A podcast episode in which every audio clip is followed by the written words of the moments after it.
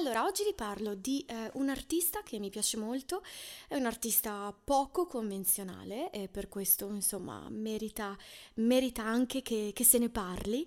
Sto parlando di Stromae, è un artista belga che ha tutta una serie di, di mix culturali eh, su di lui proprio già come persona che poi si ripercuotono in questo stile eh, molto personale, molto nuovo. Eh, lo avete sicuramente sentito con la Aloron Dance, con quel ritornello eh, un po' arabeggiante, dan, dan, dan, l'avete sicuramente sentito.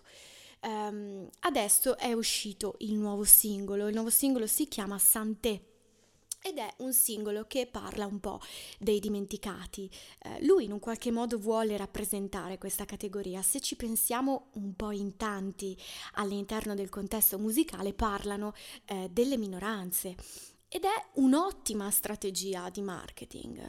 Si pensi ai Queen, ok? Avete visto sicuramente il film, eh, il film che parlava appunto della vita di Freddie Mercury in prima battuta e dei Queen, dove appunto si diceva io voglio parlare, lui parlava e diceva io voglio parlare dei dimenticati, voglio parlare eh, di quelli in fondo alla stanza. Eh, dare voce quindi a queste minoranze crea un'aspettativa interessante, fa di te anche un artista nuovo eh, che parla di temi non particolarmente pop e quindi perché no? Ci sta, è un'ottima strategia, Stromae la sta utilizzando da tempo e grazie a questa strategia parla anche di temi sociali molto interessanti, um, parla dell'identità di genere già moltissimi anni fa, quindi è proprio nuovo, ecco, il suo modo di pensare è un modo di pensare eh, contemporaneo e molto nuovo.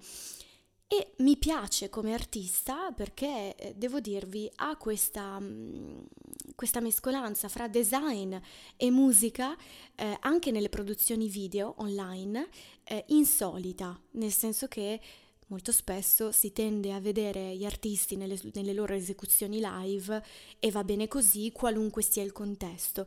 Lui invece ricerca sempre nel contesto una eh, un modo per impreziosire la propria arte, per renderla speciale.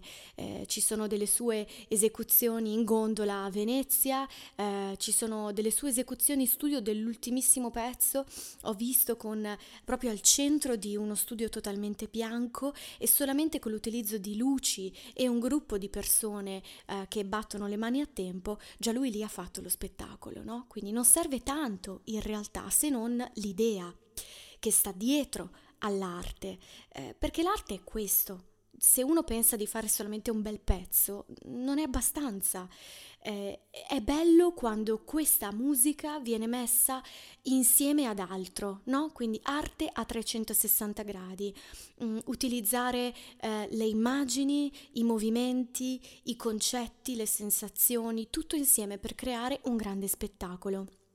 A me piace molto questo artista, eh, l'ho sempre trovato molto avanti rispetto a tanti altri, ehm, anche nelle sue scelte di esecuzione live.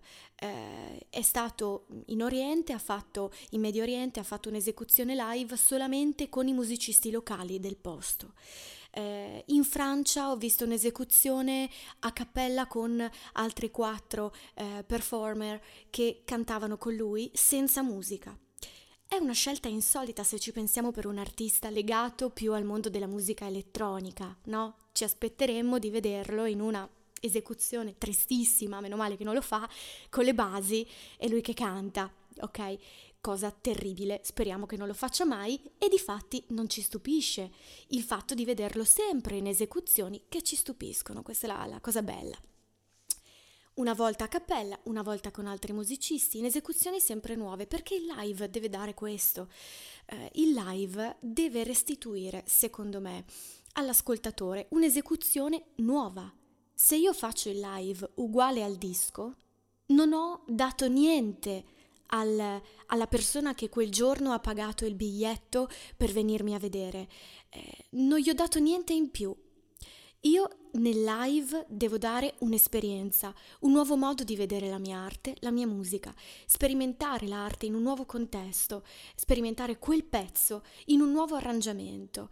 Eh, ci vuole ricerca per fare tutto questo e Stromae è un artista che sulla ricerca punta molto, quindi merita l'ascolto del suo nuovo pezzo ho visto che su Spotify siamo a eh, 313, no, magari 26 milioni di ascolti, in realtà molto lontane dalle eh, 362 milioni di eh, i 362 milioni di, di, click di ascolti su Allora Dance. Quindi, vabbè, il pezzo è nuovo, diamogli tempo.